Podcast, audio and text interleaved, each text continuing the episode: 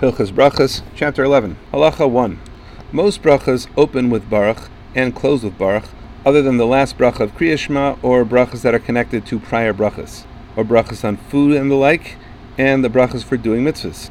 Of those, most of the brachas in which we express praise and thanks for God, we open with Baruch, but we do not close with Baruch. Still, there are some when we close with Baruch, but do not open with Baruch. By the way, typically what that means is if the introduction starts with Baruch and then there's a close of the bracha that has Baruch in it, that's opening and closing with Baruch. If the bracha is just one line, like Beri Eitz, so that's opening with Baruch but not closing with Baruch. And then closing with Baruch but not opening with Baruch is when there's an introduction that doesn't begin with Baruch, but then there is Baruch Atah Hashem at the end.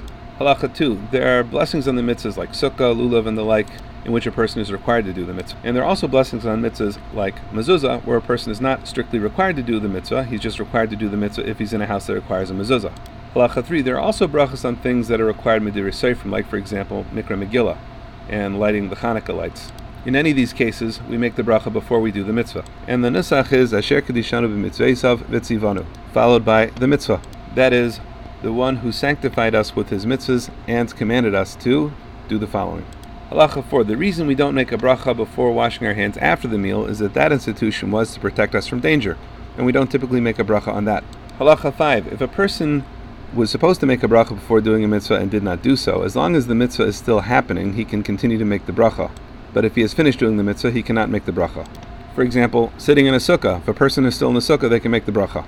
Halacha 6. But if, for example, he shechted an animal without making a bracha, He's already shechted the animal, he cannot go back and make a bracha. Halacha 7.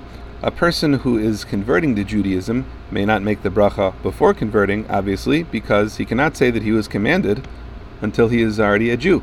Therefore, a convert makes a bracha on the immersion after immersing. Halacha 8. Whenever the mitzvah requires something else to be done after performing one aspect of the mitzvah, the bracha comes later. For example, there's no bracha on making a lulav, there's a bracha on taking the lulav.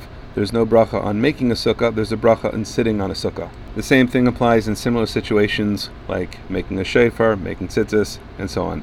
Halacha 9, we say the Shechiyanu bracha over Birchas mitzvahs when the mitzvah is something that only comes up from time to time, like sukkah, lulav, mikra megillah, etc.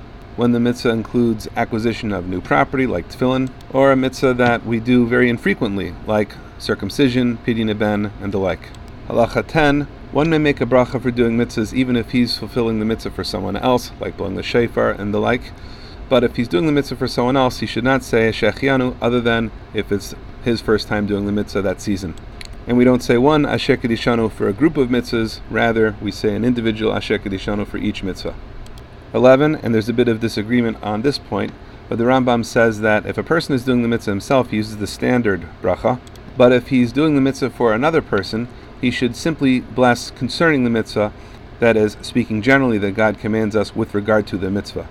Halachas 12 and 13 give examples of this. So, for example, the bracha for putting on tefillin is la'niach tefillin, to put on tefillin. The bracha for sitting in a sukkah is le'shei basukah, to sit in a sukkah, and the like. Installing a mezuzah, the bracha is likbaya mezuzah, to affix a mezuzah. But when putting a mezuzah on someone else's home, the bracha is al kavias mezuzah, concerning the affixing of a mezuzah. Halacha 14. If a person is doing a mitzvah for himself and for others, like putting up an eruv, if the mitzvah is not something obligatory, we don't need to put up an eruv. However, if you want to do certain things, you need an eruv. The form of the bracha is al mitzvahs eruv, concerning the requirement of an eruv. But if the mitzvah is a requirement, like blowing shofar, then the form is lishmaya kol shofar, to hear the sound of the shofar.